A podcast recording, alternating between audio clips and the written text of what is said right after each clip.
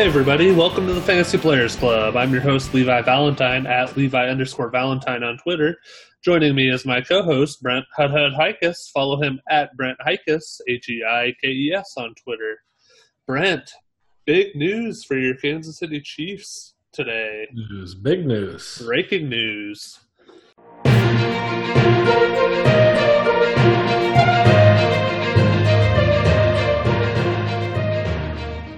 Patrick Exciting. Mahomes agreed to a 10 year, $450 million extension with the Chiefs, with the potential to earn as much as $503 million through incentives. The deal includes an injury guarantee of $140 million. The extension will not begin until after the 2021 season, which will conclude his five year rookie contract, so he'll be tied to Kansas City through the 2031 season. Uh, his guaranteed salary for the upcoming season is only 2.7 million on that rookie deal. His 2021 salary will be 24.8 million. 24.8 million, still a relative bargain for Mahomes. Uh, when his extension is complete, he will be 36 years old. He now has the richest contract in professional sports history. Brent, I believe you may be a little partial to the Chiefs. How do you feel about this? I'm excited. It's awesome news for Chiefs fans. Um, it's crazy to see that type of money in 10 years. 10 years. That's that's crazy. 503 million dollars through incentives. That's that's half a billion dollars right there. You don't see that very often in sports contracts. So that's awesome for Kansas City Chiefs fans. Obviously, it's great for Mahomes. Um, yes, in six or seven years, there might be another team that, that'll pay their quarterback more than Mahomes. But I mean, let's let's be honest. I don't think and Mahomes will get his money elsewhere through through other um, through his shoe deals and all that. So um, I, I think I think he'll be fine. I think he'll be he'll definitely be fine. Um, but um, I, I want to look at this as a, as a fantasy perspective, though. I mean, this is a fantasy show. I think this proves that Mahomes is worthy of a first round pick in dynasty leagues. I think it proves that he's wor- worthy of the first overall pick in superflex leagues. Leagues um, with superflex leagues, leagues, you get the you have two quarterbacks that you can start, and quarterbacks is such a valuable position in superflex. And with quarterbacks getting ten year, I mean ten year extensions on their current contract, that's huge. You you're set at quarterback if you have Patrick Mahomes in a dynasty league or a superflex dynasty league. You're set with a quarterback with a great quarterback. You know one that'll be within the top two or three of all quarterbacks every year, year in and year out. Um, for twelve to how many more? How many more years? Maybe fourteen. I, mean that, that's crazy. I know you said it'll be thirty six when his when his contract is up. Maybe he can go a few years after that. Um, either way, if if he just plays those those final twelve years out, he's already played two or three, two full seasons. So that's fourteen years of having a top quarterback on your dynasty team. That's that's great. I'd much much rather have that than a short term running back.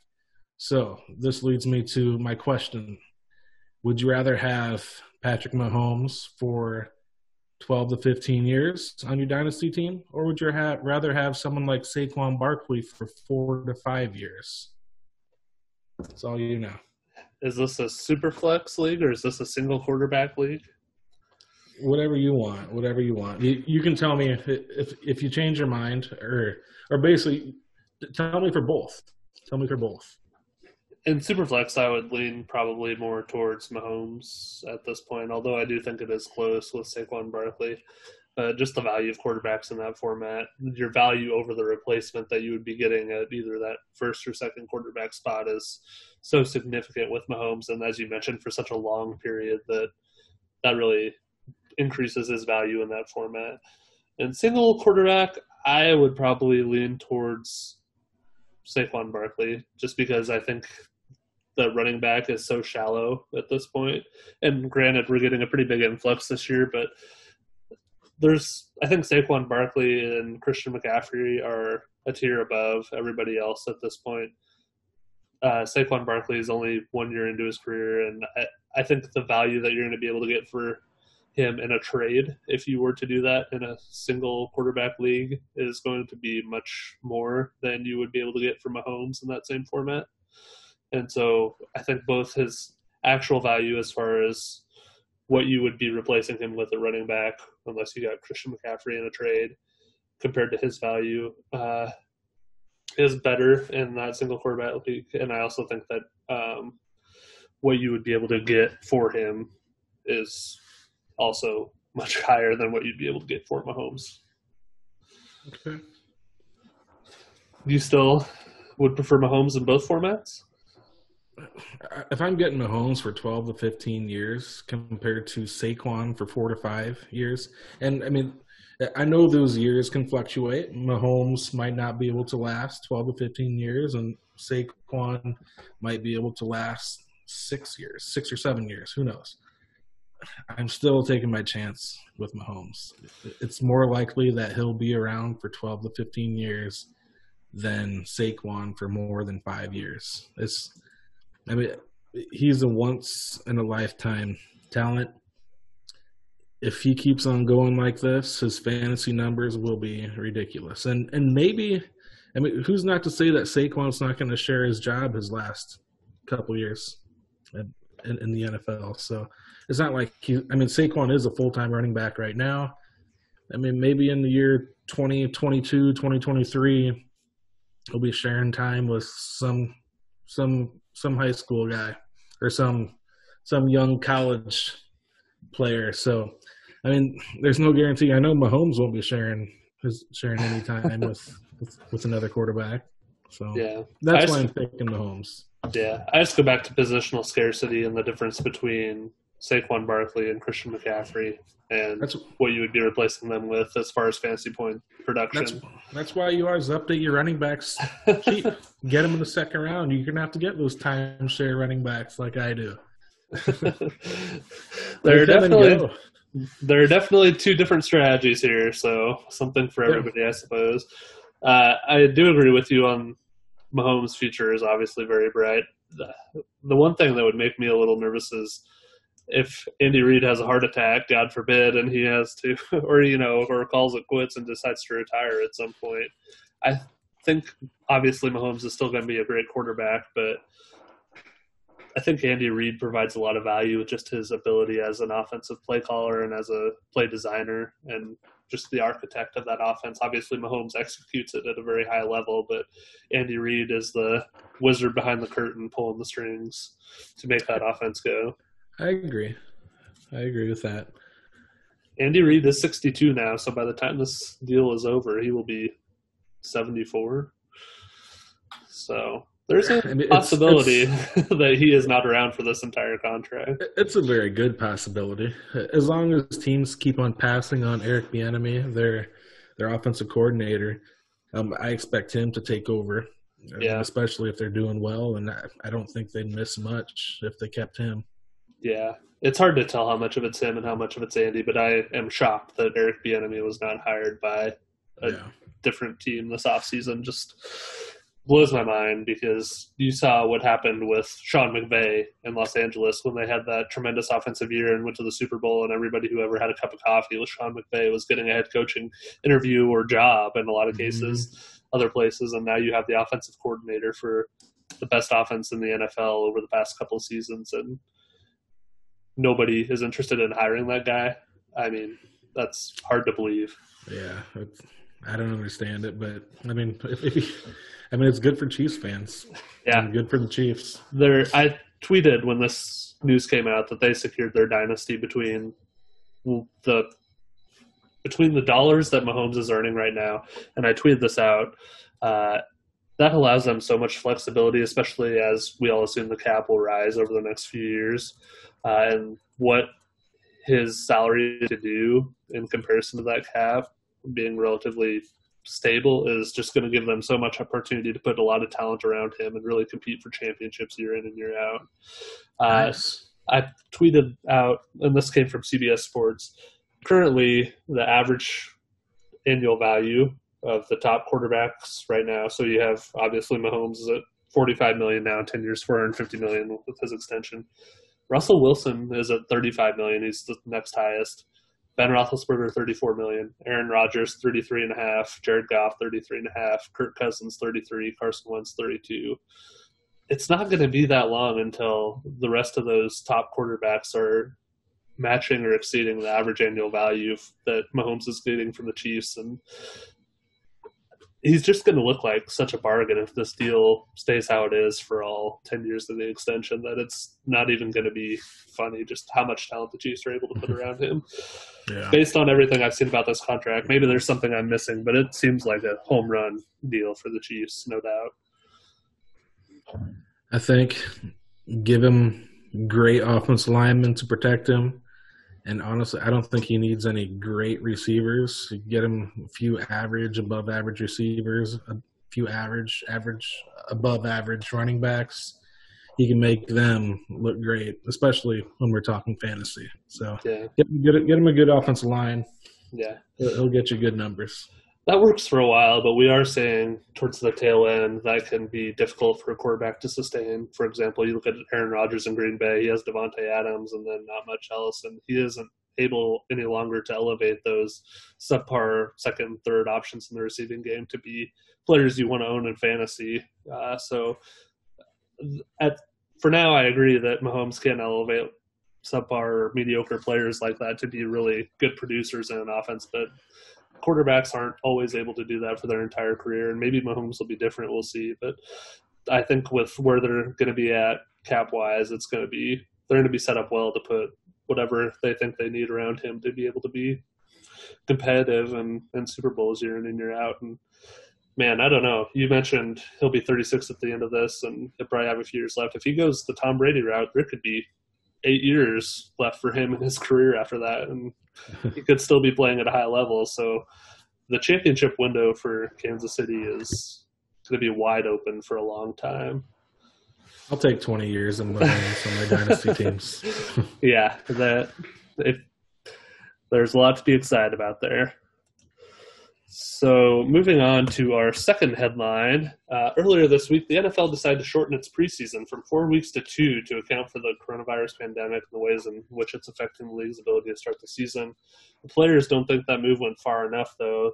The PA said Friday that the union's recommendation, that the player representatives had voted to recommend scrapping all 2020 preseason games, came to a vote uh, during their conference call the vote was unanimous to recommend that they get rid of all the preseason games. It's not really clear whether the NFL is actually going to consider that or not. They haven't even yet formally announced the reduction from four to two, but uh, they say that decision's been made according to the reports that the beat writers and such are putting out there. So with training camp set to begin, you know, in just a couple of weeks, three weeks now, July 28th is when most teams are reporting. This is going to be something that'll probably have to be decided pretty quickly. And Brent, what do you think that impact will be on the fantasy outlook for some of these players if there are no preseason games? Well, if there are none, um, there'll be a that'll there'll definitely be an impact there. I, I do like the two game structure though. I I kind of like that for all years. I, I think four and a couple teams actually have five. Four preseason games, I think, is too much. Two is perfect. Zero, I don't like at all, especially especially during this COVID season. I think did they, they end have, up did they end up going to two under the new CBA? I can't remember if they were. I know that was one of the things they were talking about. I can't remember. Yeah, I know there is talk. I know there is talk, but I know they planned on having four this year. Yeah. So um, but yeah, the the four, the four. I mean, it's good for players that are trying to make a roster spot because I mean they might perform well in out of four chances in a game. So that I mean, just that good game might get a certain player a roster spot. So that kind of sucks for them, honestly. It hurts the bubble players. If you think of guys like Philip Lindsay, Victor Cruz, during their rookie year in preseason. They had great preseason games, and um, that got them that basically locked them up a I mean, a starting spot or at least a second string to be to start the year, and it gave the coaches a sense of calmness to give them the opportunities early on, even on even in week one. Now, now those types of players might not get the opportunity. They might show their they might show some flashes during practice, and they'll probably make the team. But are the coaches willing to give those guys big opportunities early on in the year? So, I, I, don't, I don't think so. If you think of Alvin Kamara, he was like a third or fourth round pick. He had a great preseason, and the coaches saw that and they gave him a lot of opportunities early on in the year. And and look at Alvin Kamara now. So you, you might not see. I mean, with only two games or possibly zero games, you might not see those rookies come out and perform like like we usually do. So some of the veteran players might get early chances. So yeah. I honestly hope they have two at least. I mean, that that's what I want is two. Um, but zero, that I don't think I'd like that. Mainly because because of those reasons and for a selfish reason too. Because I just want to see some football on TV. Yeah, what are I your thoughts? If there's two, I think it's a minimal impact. Like you mentioned, it's they're still going to find the way to get the guys who are fighting for a roster spot and the rookies onto the field and get some experience in those couple games. And I don't think it has a big impact on the regular season. The veterans don't need to play in these preseason games to be ready. The I looked it up, and there was a reduction in the preseason as part of the new CBA. When they go to uh, 2021, when they have the 17 game regular season, that each team will play three preseason games instead of four. So it doesn't go down to two, but there was a reduction to one. The fourth week turns into a bye. So we will have a similar setup going forward. If it is two this year, like I said, I don't think it matters. If it is zero, I think that I would be a little more hesitant to pick a rookie player uh, in a redraft league for this season because I think it'll take them a little bit longer to gain the trust of the coaches, like you mentioned, Brent, get on the field and uh, maybe get that playing time that they otherwise would have. Uh, and I think also for re- for dynasty, I don't know that it really changes much for me since you're drafting those players for their whole career. If they miss a few games or get a few less touches in some of the early games this season, that's not really something worth moving them up or down your board based on that. But for redraft, yeah, I would be a little hesitant. Um, to take a rookie if they don't have any preseason exposure and you don't get a chance to see, you know, how they're looking and the coaches don't get a chance to gain that level of trust with those players. I agree. I agree. I hope to see football soon. So about about a month away, aren't we? We are a little bit more. Yeah. As long as they have these preseason games yeah, it'll be interesting over the next month when we start to have teams, college teams, start to practice and baseball and basketball come back. That'll really, you know, give us a lot of insight one way or the other into how feasible all this is going to be this fall. So fingers crossed. So um, we have a commercial from one of our sponsors. So I will go ahead and get that started for you guys. Fellas, do you find yourself sometimes having performance issues? Do you feel low all the time? Like there's just nothing that can get you excited? It's nothing to be ashamed of. Studies show that over 80% of men will swear this never happens at some point in their life. In the past, this was just something you had to live with. You'd travel to the next town and try to outrun the stories of your failures. I want to introduce you to Greek. You no longer have to go to embarrassing doctor visits.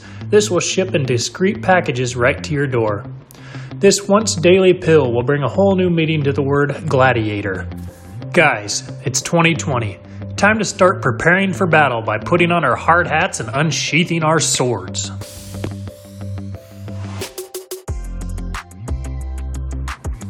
This is Levi Valentine the co host of Fantasy Players Club and proud spokesman for the Greek products.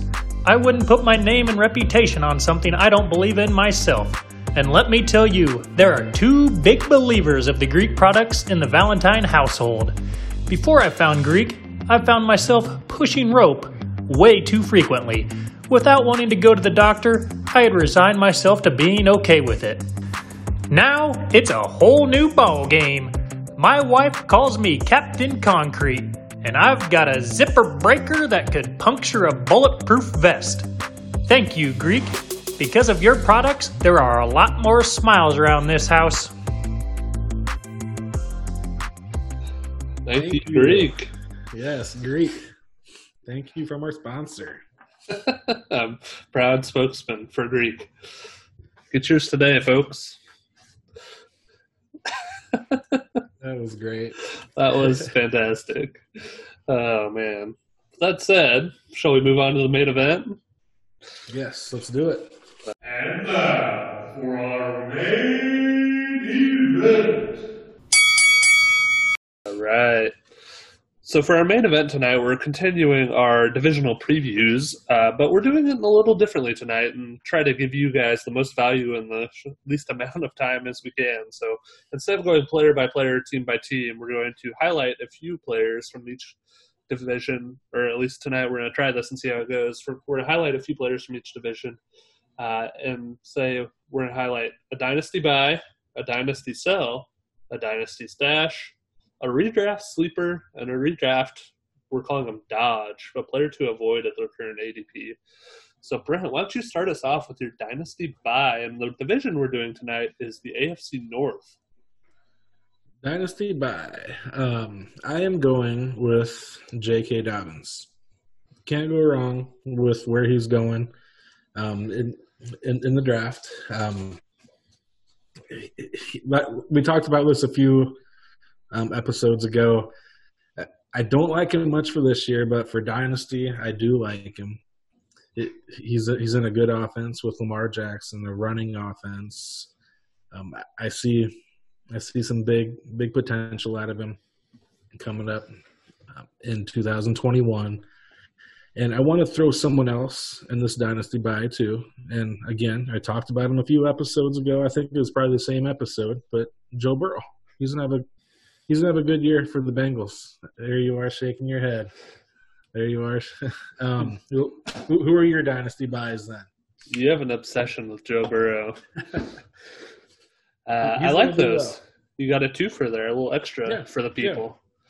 I couldn't, man of the I couldn't people. just decide. Couldn't just decide on one. I had to pick two. I take two Greeks, and boy, you should be around those guys. Four hours. Try eight. So my dynasty buy is Jarvis Landry, and you won't need Greek if you buy him. He turns 28 in November. Was number 21 in fantasy points per game last season, 14.8 points. He had 987 yards in 2017, 976 in 2018. If he had hit a thousand in those seasons, which fell just short, he'd have five consecutive years of thousand yard seasons. You know who has five thousand five cons- five years of one thousand yard seasons, Brent? Besides Jarvis Landry falling just short, his Who's teammate Odell Beckham has five such seasons. Odell is going much higher in both redraft and dynasty leagues because of the name recognition value. He made that one catch, you know, a few years ago, and that's propelled his value all these years to be significantly higher than Jarvis, even though his production hasn't been that much better. Uh, only 34 players have over five 1,000 yard seasons in their career in NFL history. Fun fact for you, Brent.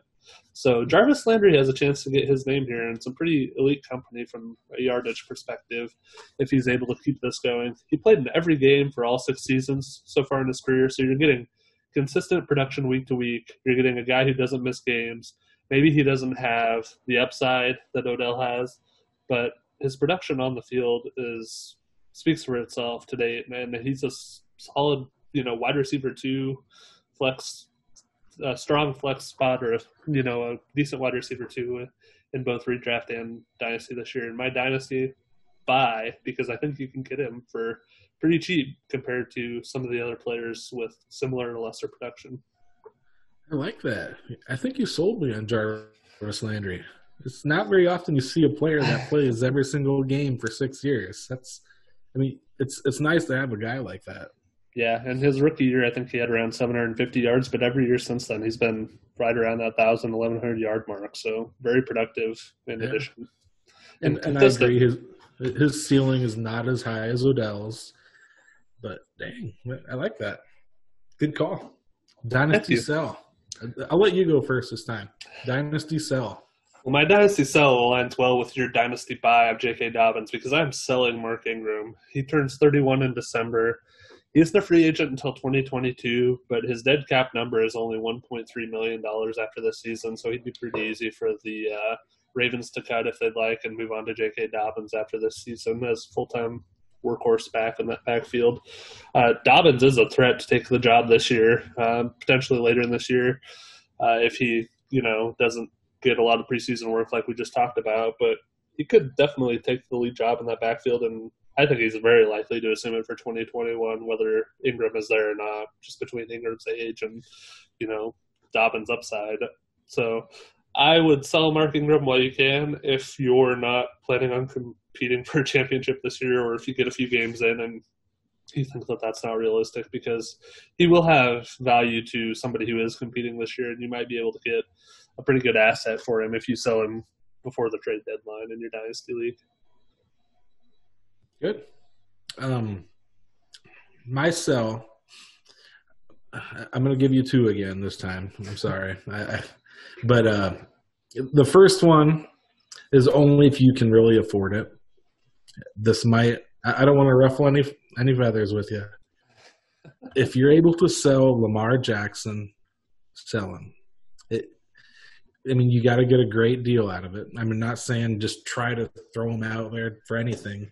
You got to get yourself a great deal. If you can afford, if you if if you have like another good quarterback backing backing him up, or or two quarterbacks backing him up, sell him if you get a good deal. I mean, there's going to be some players or some fantasy owners that will absolutely love him, and they might even overpay. You can be set for your draft picks and your fantasy um, fantasy draft picks for the next couple years if you get rid of him. Maybe you can get a stud running back while you're at it. So I'm just throwing Lamar Jackson out there. Yeah, I think anytime you have a player who's been number one at his position and had probably potentially his career year from fantasy point perspective, you'd be foolish to not at least test the market. And Lamar Jackson certainly falls into that category along with Christian McCaffrey and Michael Thomas, who both potentially just had their best years of their career as well. Yeah. Um, but my official sell will be Baker Mayfield. I, I think if you have him, try to get rid of him. Um, if you can't get rid of him, you better make sure that you have Case Keenum on your team because I, I have a bad feeling about about this whole Brown situation at quarterback. I, I don't think it's going to end well for Baker Mayfield, Odell, Jarvis Landry, even. So I, I just got a bad feeling about it all. Who's your sell? Oh, you already said your sell. yeah. Who's your stash? Or did you want to have? A, do you have a, any comments on Baker Mayfield. Yeah, I kind of fell off the Baker bandwagon last year too. He's just he makes me nervous. I don't. I wouldn't blame you for selling, and I think you sold him in the league recently, didn't you, Brad? Yes, I did. I, I can't remember who I got though. I think it was Drew Brees and Justin Herbert, and that was in a single quarterback league. Oh, I love that trade. I, I think I think you're right. I love that. so if you could get something like that, I mean, I'm not a huge fan of Justin Herbert. I think yeah. he's fine. But with if you're competing with Drew Brees, certainly has a lot of value, and Justin Herbert has upside, even if you know yeah. you're not as optimistic about him. He could easily be as good as Baker Mayfield from a fantasy perspective with his athleticism and potentially adding value with his legs. I agree. My stash is Anthony McFarland. So the case for Anthony McFarland is that James Conner is an unrestricted free agent after this season. Uh, McFarland is a little bit of a later pick in the rookie drafts. He's currently going 27th overall uh, in rookie drafts for DLF's May ADP data. So you can get him in the third round if you're in a 12 team league. Uh, I think he has a possibility to get some work this year and potentially take over that job if Conner leaves in free agency next year. He has good size at 208 pounds. He's only 5'8, so pretty good BMI, uh, 80th percentile. Ran a 4.440, so four four point four four actually. So he's got really good burst, good speed. Could see him being very productive in that offense, and they like to run the ball there in Pittsburgh. Uh, McFarland had a good college career, and he could catch the ball too. He had 17 catches on 26 targets last year, and a seven percent target share in that Maryland offense. So I, I don't think Jaylen Samuels is the answer. I could see McFarland easily starting as number two in that backfield and maybe, you know, being set up for an opportunity to take over that job going into 2021. Ditto. it, you, luckily, I put two players down for most of the categories that we talked about, but I also put Anthony McFarland down. I agree with you. He has a chance to be the lead back by the end of the year. I like him. I, I like him a lot. Um, but the guy or the my backup situation for my dynasty stash, they might not do anything this year, but it'll be interesting to see if they can overtake this guy's position. Um, we all know Gio Bernard. He's been their third round back for a while now, backup running back at, the Bengals, backing up Joe Mixon. I like Joe Mixon. I'm interested to see if Trayveon Williams and Rodney Anderson can take over that backup running back at Cincinnati. Um, we know Mixon ha- Mixon's going to be a free agent coming up, and with what we're seeing out of these running backs lately, is they're not getting their contracts that they want. Maybe he might go elsewhere. So Trayveon Williams and Rodney Anderson, whoever wins out of that battle for the for the second, or if they can beat out Gio Bernard, that's the guy that I want to have this year. So I can't tell you who it's going to be, but if I were to take a guess out of those two, it'd be Trayveon Williams because Rodney Anderson and his injury history, he's been he had career or not career, he had season-ending in, injuries the last couple years. Um, but he is one heck of a running back if he's healthy. Um, so I'm picking. Those are my stash. I, I, do. I own both of those guys in a lot of my dynasty leagues. So I'm excited to see it play out. Maybe it won't play out good for them, but I'm definitely taking a chance on in a dynasty yeah. with those two guys. Yeah, Rodney Anderson tore his ACL in preseason last year and missed the mm-hmm. entire season, of course. And they both have they were both six round picks in that same 2019 draft, so not a lot of difference there as far as draft capital invested by the team. Uh, Rodney Anderson is a little more of your prototypical workhorse size at six foot, 224 pounds. Trayveon Williams is a little smaller at 5'8", 206, but still very good BMI for him. Uh, when you look at Trayveon Williams, I think he has a really good chance to step into that Gio Bernard role just with his receiving ability. In college, he had 19 catches, 20 catches, and 27 catches during his last season. So he is a good pass catcher out of the backfield. Rodney Williams had 17 catches in 2017, so he was okay that year as well. But like you mentioned, he just really has that one good year in 2017. 2018, he was injured, only played in two games. We'll see. I think there is potential there for one of those to be a worthwhile stash. It's just hard to tell which one at this point. I know. I agree. All right, Brent. Who's bringing all kinds of value for the people, two in each category. so who's yeah. your sleeper? Sleeper. And this is redraft now, so we moved on redraft. Redraft, redraft sleeper. sleeper. Here I am going with multiple people again, but this is a, this is like a whole group. I'm going to say Pittsburgh receiving corps. so uh, this is assuming Big Ben's going to be healthy. Juju's going to have a better year. Diontae Johnson's going to have a good year. Um, Chase Claypool was going to have a good year. I, am thinking James Washington is on his way out, and Eric Ebron is going to have a good year as a tight end. So I, I, I discussed the Pittsburgh receivers before, but I, I, I really, I mean, Juju is a great receiver. Diontae Johnson is, is another good receiver that I know he's kind of shooting up the 80, shooting up like all these boards uh, on, especially shoot his ADP is going up too. It's it's crazy to see that. So it might it might be to the point where I might not be drafting him because he, his ADP is getting so high. But I really like his route running. He, he's a good athlete. He just he just seems like a really good natural receiver, and I really think Big Ben will like having him as a wide receiver. He's in a similar mold as I hate to say it, but similar mold as Antonio Brown. So maybe, I mean, I would not be surprised to see Diontae Johnson surpass Juju Smith. Or, I, I always get his name. I'm just gonna call him Juju from now on. I wouldn't be surprised to see Diontae Johnson surpass Juju for Pittsburgh's number one wide receiver this year. So Diontae's ADP on ESPN at least isn't as high as I thought it might be. He's currently going 112th overall, right between Deebo Samuel and Emmanuel Sanders. So honestly, I didn't think that was as bad as it might be on other websites. We'll see. I've, I know he's getting up there, getting a lot of helium, and I mhm. expect that'll probably continue over the next month or two before we start the season because that hype train is going full steam ahead. The other thing that kind of surprised me on those two guys, Juju hasn't fallen as far in drafts as I thought he might. So he's going 32nd overall, right behind DJ Moore and right behind, right ahead of Allen Robinson and Odell Beckham.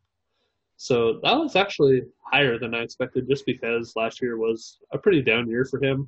I apparently everybody's on him, and that you know a lot of that was probably driven by Ben Roethlisberger being out in the poor quarterback play, and you know adjusting to life without Antonio Brown, and maybe they figure out a way to recapture some of his value in that offense this year. And then with Ben coming back, that certainly helped too if he's able to get back to where he was. But I don't know. I I like Juju a lot. I was just surprised he didn't really drop as far as I thought he might. Yeah, I, I think people are just realizing that. I mean, look at look at Juju's quarterbacks last year: Hodges, Rudolph, not that good. Yeah. Now, now he has a proven quarterback. I mean, a quarterback that's proven that works out for him. So, Yeah. Oh. But then I look at so you could say that same thing about DJ Moore. Obviously, he had terrible quarterback play last year once Cam went down, and not he, not as bad as Juju though. I don't know. It was not good. DJ uh, Juju's actually proven it in the league though. DJ Moore really really hasn't. so last year, DJ Moore had 87 catches for 1,175 yards and four touchdowns. Like that's a good year. I would say that's proven it in the league. Juju had 42 catches for 552 yards and three touchdowns. Let's look at the year be, before that. yes, I know Juju had a really good year the year before that. I, my point was, you know, I know they're different players, but DJ Moore was able to overcome some of that, and Juju struggled a little bit. The year before, you're right. DJ Moore or Juju Smith-Schuster had 111 y- catches for 1,426 yards. There's no doubt he's a tremendous player. I am just, you know, surprised a little bit that they're that close together just based on what DJ Moore was able to do last season. That's all. Yeah. Uh, let's see. My redraft sleeper is Austin Hooper. So ESPN ADP has him at 125th overall, the number 14 tight end going off the board. He was number three in fantasy points per game last season. He's finished no lower than seventh among tight ends in routes, targets, receptions, or receiving yards each of the last two years. Posted career high marks last year in targets, receptions, receiving yards, and touchdowns, despite missing three games. He was fantasy's top scoring tight end prior to suffering an injury in Week 10. The Browns just made him the highest paid tight end in the NFL this offseason, and he's currently going behind Tyler Higbee, who's going as tight end 8, Jared Cook, who's going as tight end 10, and his replacement in Atlanta, Hayden Hurst, who's going as tight end 12. Just a, an incredible amount of disrespect for Austin Hooper, in my opinion. I think he's proven that it, he's not just a product of that offense or a flash in the pan. And I don't necessarily expect Hayden Hurst to just go in there and replicate those stats. I think Austin Hooper has a, little, a lot more skill than he's being given credit for, as opposed to just being a system tight end. And I think that you know with the way they paid him this offseason, the Browns are very likely to uh, try to get him very involved in the offense and show that that investment was worth it. So I don't know why it is that he's going tight end 14, not even a fantasy starter in most leagues at that ADP. And he's performed like a high end fantasy starter last year and over the past couple years based on those numbers I just quoted. So, Brent, that's my redraft sleeper. I mean, you put it. You put up some good points. You put up some good points. He, great stats, good numbers, nice data. Um, I'm going to say a name that's going to throw all that out the window. Baker Mayfield. That's all I got to say. you don't think you can get the ball to Austin Hooper?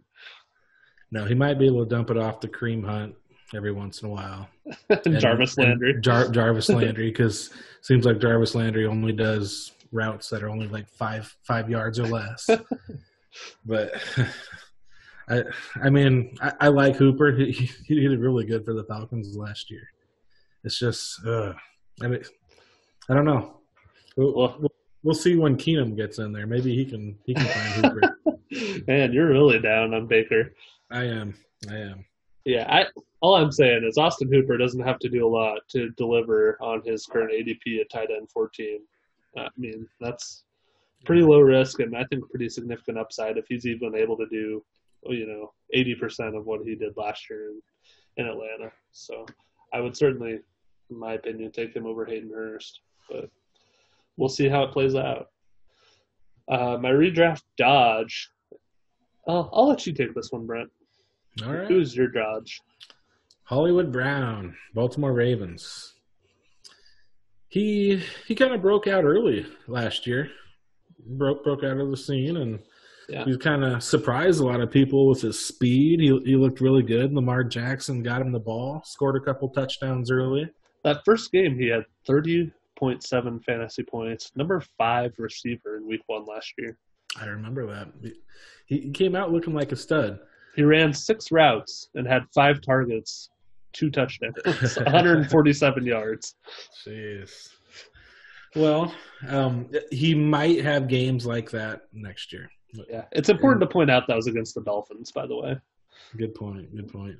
And unfortunately, teams have caught on to Hollywood Brown. He has great speed. Maybe he kind of took took teams by surprise last year with his speed, and and Lamar Jackson's might Lamar Jackson might have kind of took teams by surprise with with they thought he was probably a little bit worse passer than they, he actually was. He's actually a decent passer. Lamar Jackson was. Um, and with Hollywood Brown, Marquise Brown, with his injury, with his injuries last year, he seemed like every game he was hurt with a hamstring or, or something else. And I, I see that he played 14 games, so he played through it. But there was some games where he just didn't look look the same. Yeah, his injuries. So he had the surgery before last season for a Lisfranc injury that caused him to miss the combine and mm-hmm. all the pre-draft process. He had an ankle sprain in week five, which caused him to miss two games, and he appeared on seven injury reports, and then a thigh strain in week 10 that caused him to miss zero games, but he appeared on one injury report with that. So, Yeah, it seems. Yeah, he was on an injury report like every week, and I, I'm I'm staying away. I'm dodging him in all my redrafts this year. I just don't see him being on, on my team because I just don't want to deal with that this year. I mean, yeah, he might have his big games. In a way, he kind of reminds me of Will Fuller, where he might have the big games, but there's going to be games where he won't. He'll be gone. I mean, he'll just be maybe one catch for 25 yards. I'm I'm just staying away. Who's your dodge? we have the same one, conveniently enough. So uh, mine is also Marquise Hollywood Brown. So ESPN ADP has him at 77th overall, number 32 wide receiver currently. So he's going right after Tyler Boyd and Michael Gallup, and I would prefer both of those receivers to him pretty easily. And right before Julian Edelman and Marvin Jones, those would be a little closer for me, but I- I don't think either of them has the upside of Brown, but they have you know consistent production on a week to week basis and potentially, although not the upside, the higher floors on a weekly basis. When you look at Marquise Brown, you mentioned one of the things that concerns you is his volatility. So he has relatively low volume as far as the number of routes and targets he was running, and he really faded down the stretch last season. You look at uh, his last few games, he had two targets, two catches on week 17, one target, or two targets, one catch, four targets, four catches, three targets, three catches, two targets, one catch. So down the stretch last season, he really wasn't getting a lot of volume, and he's really one of those players. You mentioned Will Fuller. I could also see a DeSean Jackson comparison where when he has a good week, it's going to be really good. We mentioned that week one last season where he just exploded. Doesn't take a lot of targets or routes to have a lot of production when he gets one of those deep balls and uses his speed to take it to the house. But it's hard to count on that on a weekly basis. If you're in a best ball league, he could be a great receiver in that format because when he has a really good week, he's going to be very valuable, and when he doesn't, he's not going to be a starter for you. But uh, as far as redraft, it's hard to feel confident putting him in your lineup on a weekly basis. The other things that kind of concern me about Marquise Brown with that ADP, the Ravens love to run the ball. They're probably going to be really good again this year. There's a high probability that he has negative game script and limited passing as a result of that. So if they're not passing the ball a lot, that means not as many targets for Marquise Brown, not as many opportunities for him to get those big plays down the field. You mentioned the injury history. Uh, he's 5'9", 166 pounds. He is a small receiver.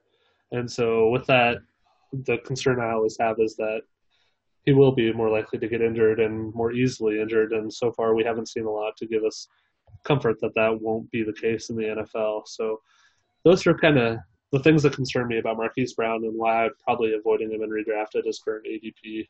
And he probably won't be on any of my rosters this season. Same with me. And another another thing I want to throw out there too is they have other young receivers. They got two more this this past draft. Um, and last year they got Miles Boykin. He's he's starting to come on a little bit. Devin Duvernay was a rookie for this year, and James Proche is another rookie from this year. And they might be stealing some of his targets too. And um, Mark Andrews, I mean, he seemed like Lamar Jackson's favorite favorite receiver anyway. So, yeah, I'm, yeah, I'm staying away, staying Yeah. away from Marquise Brown. More competition for touches in that offense. And I wouldn't be surprised if Dobbins gets a little receiving work out of the backfield too. I know Lamar Jackson likes to scramble, but uh, just a lot of competition for targets more than last year, certainly in that offense. Yep. All right. Well, that was fun, Brent. I enjoyed that AFC Yeah. North preview. So keep an eye on some of those players. Do your buying and selling, and, and get those sleepers and avoid those dodges. Next up, we have the Fantasy Lifeline, and today we're throwing it out to a listener. Hey, Fantasy Players Club. This is Trevin. I received a private recording of Brent. He doesn't know I have this. It was recorded without his knowledge. Normally, I would be very against passing along a recording like this where it is such a private matter for him. Unfortunately, in this case, I think it has some relevance. If Brent is going to be passing along advice for fantasy football, I think the listeners deserve to know about Brent's private life in this specific instance. So I'll go ahead and play that now.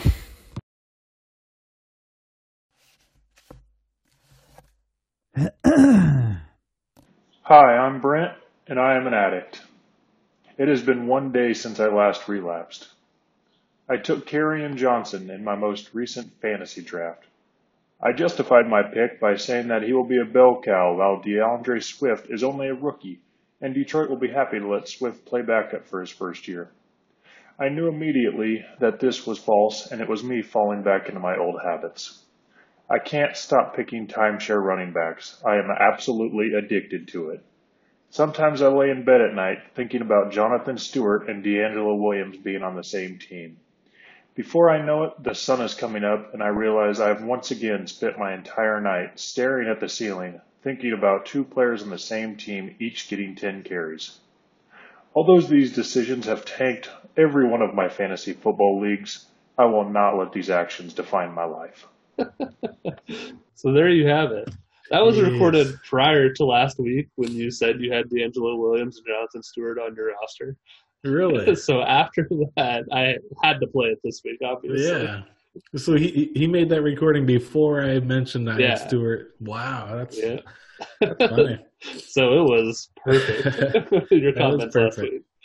Wow. Uh, Well, I mean, you got to realize all these running backs are in timeshares. I mean, not everybody's Saquon, Christian, McCaffrey, Ezekiel Elliott, maybe Joe Mixon. I mean, that's that's only four running backs we're talking about here. Come on. So okay, let's go through a list here. Are you ready? Would you say Christian McCaffrey is a bell cow?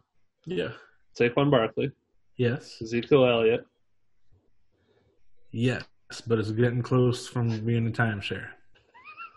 Getting close. Alvin Kamara. Uh, Has he ever been a bell cow? I don't know if he's a true bell cow, but he I mean, does produce he- like one. He's he's a good fantasy running back. Don't get me wrong. without Ingram there, uh, Latavius Murray isn't getting a lot of work with Kamara's healthy. He, he he played pretty good last year, even without when the, when Kamara was hurt last year. I Yeah. thought When Kamara was hurt, he was good, but I'm just saying he's not taking touches away from Kamara. I, I wouldn't call him a bell cow though. Okay. It- would you call it a timeshare? Um, not really that either. It's it's kind of a different situation at New Orleans. Okay. So we have four running backs so far, no timeshares. We can agree on that. Yeah. Okay. Dalvin Cook? Uh, I, I've never been a fan of Dalvin Cook. Is it a timeshare, Brent? Um, this year it's going to be but not so far. not so far. Okay. I'll, so I'll give you that. there's five. Even with even with his injuries in the past, I, I- I still won't call it a timeshare. Joe Mixon. It's getting close. It- I mean, hey, remember I said I we talked about Trayveon Williams and Rodney Anderson, but this year uh, I'll call Mixon a, a bell cow. This year, Okay. So they're six. What about Miles Sanders? no. You think that's a timeshare? You consider him and Boston Scott a timeshare? And whoever else they get this offseason. Devonta Freeman's still out there. But right now, I, I'd be shocked if Doug Pederson gave Miles Sanders the keys to to the backfield. so we're at six or seven. Can we call it not a timeshare right now, based on what we know?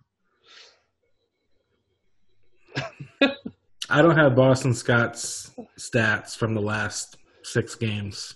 He was good, but he was more of a third down back, and you know it wasn't getting a lot of run on first and second down. Okay. Yeah. Right? Are we are we good there? I suppose. So that's six or seven, right? So there now next we get to Josh Jacobs. I do like him. Um, I, I think he'll be a bell cow. So there's seven or eight. What about Jonathan Taylor? No, he, he won't be a bell cow. No. I mean, at, at least this year he won't be. See, we might say There's- that's a timeshare this year with with Marlon Mack. Yeah, and and and Hines too, Okay, I'm getting some catches. yeah. So there's seven to eight. Still, I'm not counting Jonathan Taylor. Clyde Edwards-Helaire. He'll share time with Damien Williams or whoever else wants to win that number two job at Kansas City. Yeah. What about?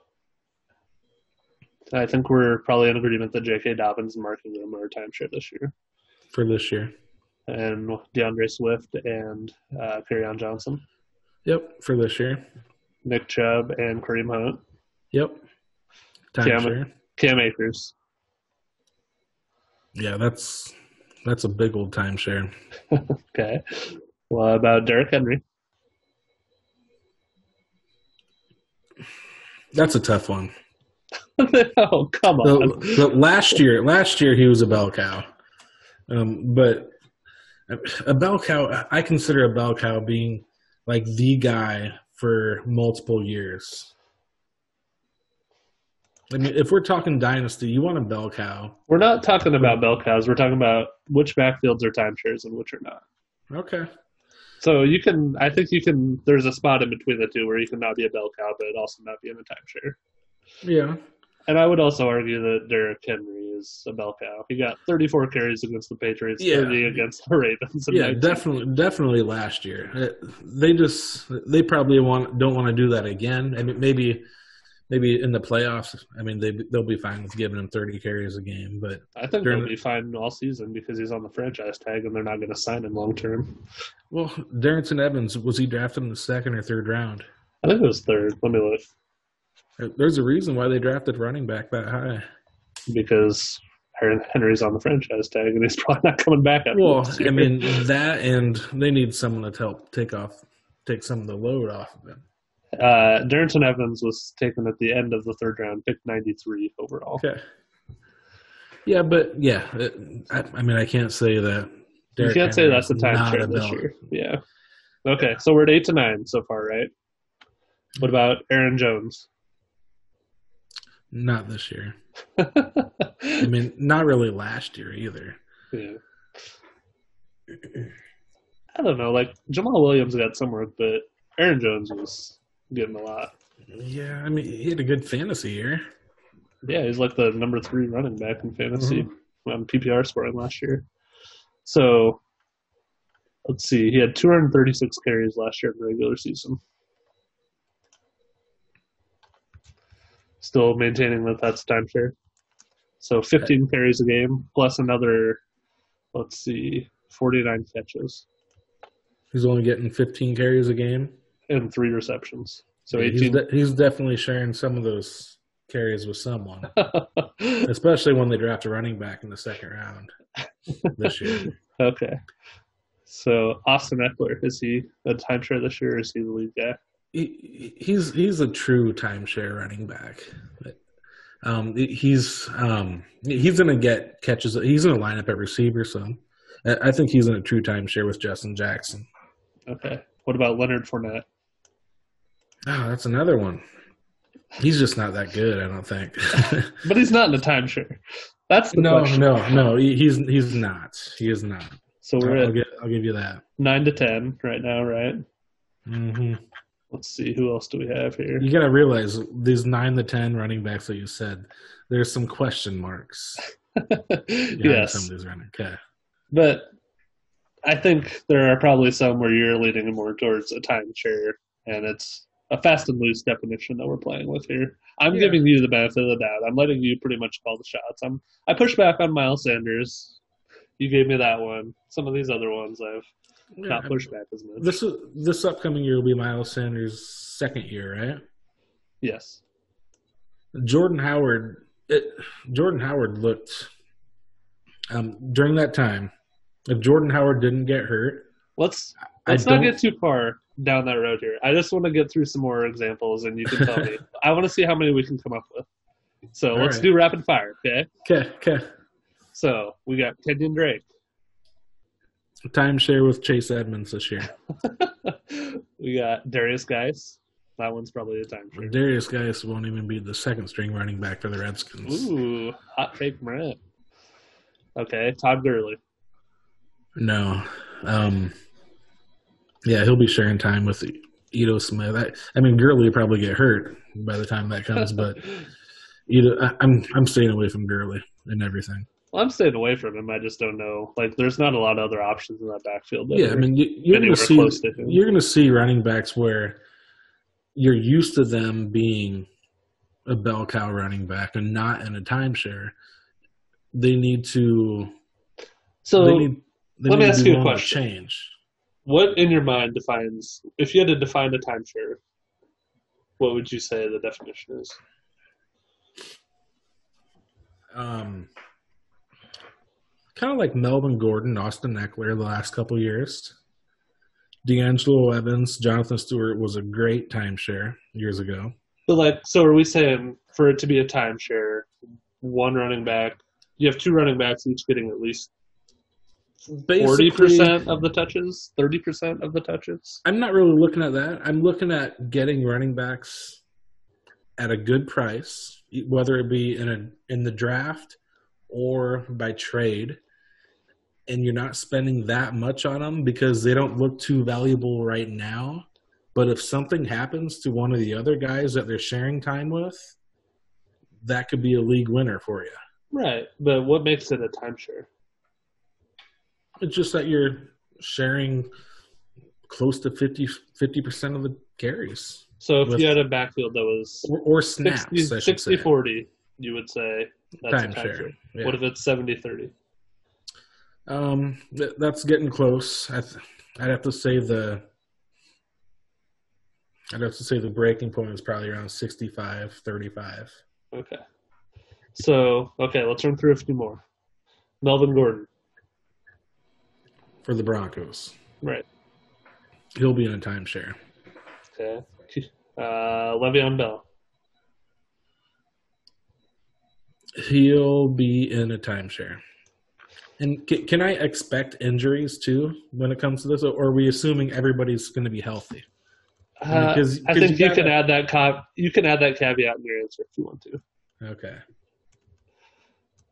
So your answer is you expect Le'Veon Bell to be in a timeshare with Frank Gore and La'Mical Perine. I don't. I don't expect Le'Veon Bell to get 65 percent of the the snaps at running back. Because the- of injury or just because of a little bit of both. okay. David Montgomery. That's that's a good question. um, there's a good chance. I mean, I, I don't see Tarik Cohen getting any getting very many carries, but um, I just don't see who else can play behind or ahead of Montgomery. It, Ryan Nall, really? Some. I mean, so not a timeshare. Rapid fire, Brent. Come on. Ugh. if we're going by by actual carries, David Montgomery might get sixty five percent of the actual carries, but Tarik Cohen, I mean, I mean, he'll still get a lot of catches. He, he got Yeah, a lot of catches. He has a role.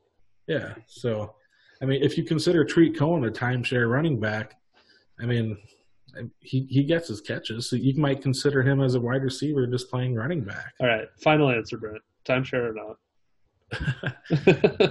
for for for this coming year, I'll say yeah. Um, David, David David Montgomery is going to be no David Montgomery is going to be over sixty five percent. So I'll say bell cow. I guess. Oh yeah, you are totally skewing these answers to try to support your stance that there are not that many non-timeshares out there.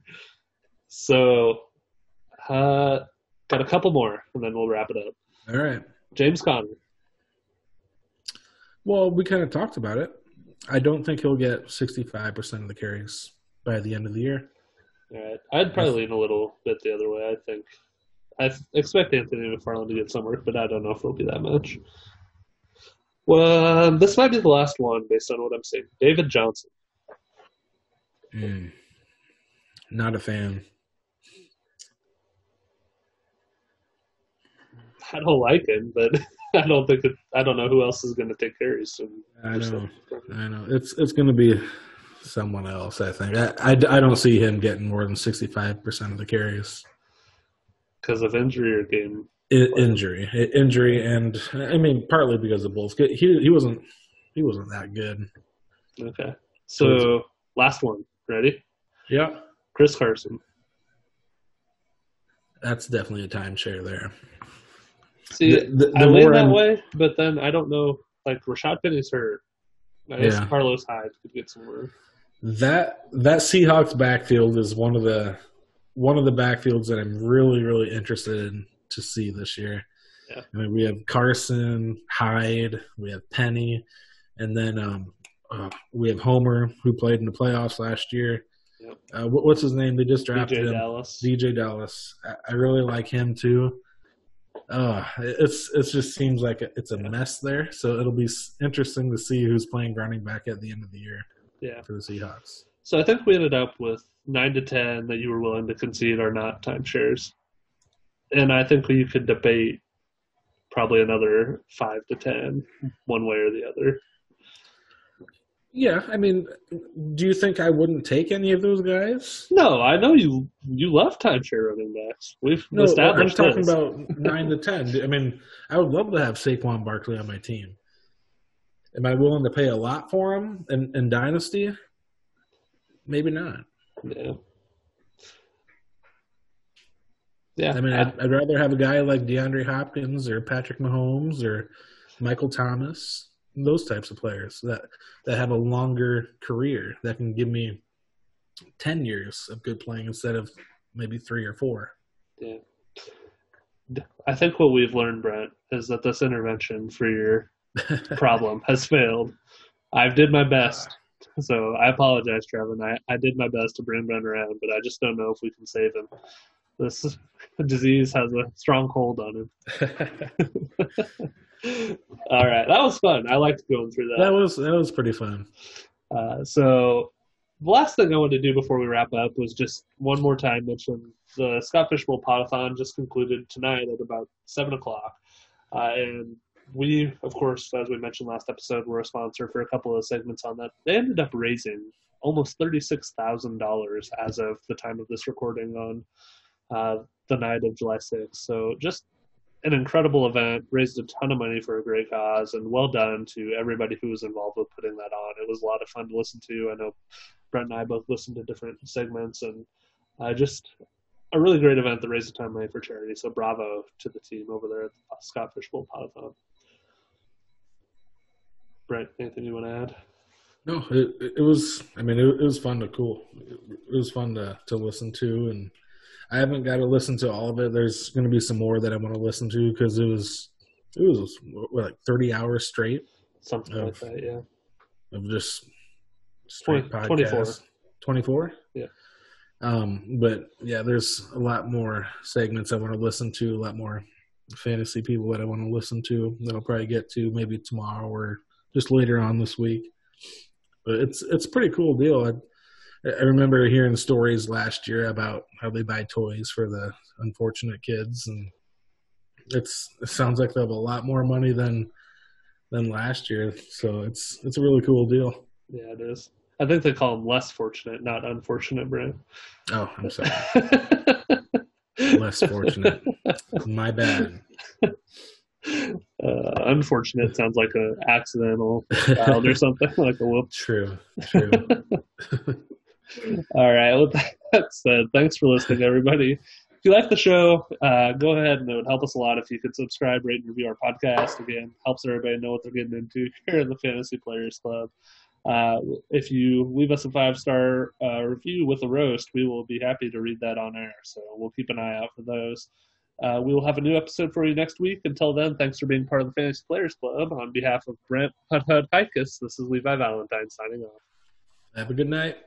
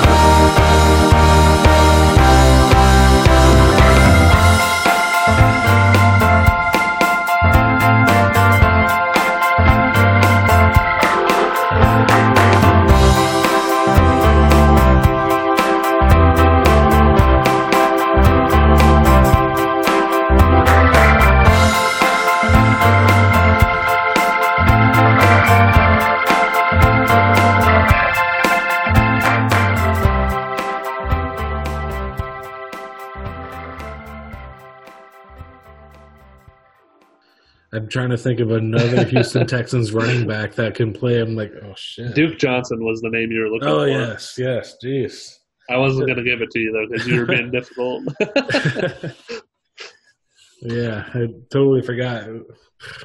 They don't. Wow, I'm I'm surprised they haven't got anybody else to help out that backfield. I mean, I know they got David Johnson, but yeah, Duke's one of the players I always felt like had a lot of potential, and for whatever reason, nobody's ever just wanted to give him a shot as like a true lead back.